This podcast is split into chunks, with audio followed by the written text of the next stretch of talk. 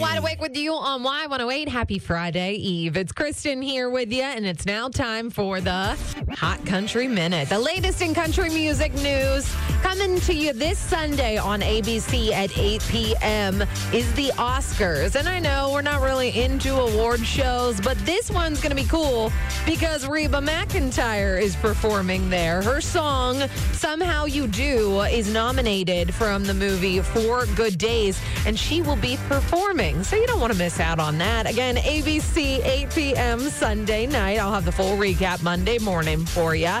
And this is also exciting. And I know you're going to say, Taylor Swift's not country anymore. She's got a new song out, and it sounds a little country. It's a little bluesy. It is featured in the trailer for Where the Crawdads Sing, the movie coming out. Now, if you haven't read the book, highly suggest the book before you go see the movie. And her song is featured in that. We have the little teaser on our Instagram story, Y108 Pittsburgh. You can go give it a listen and let us know what you think.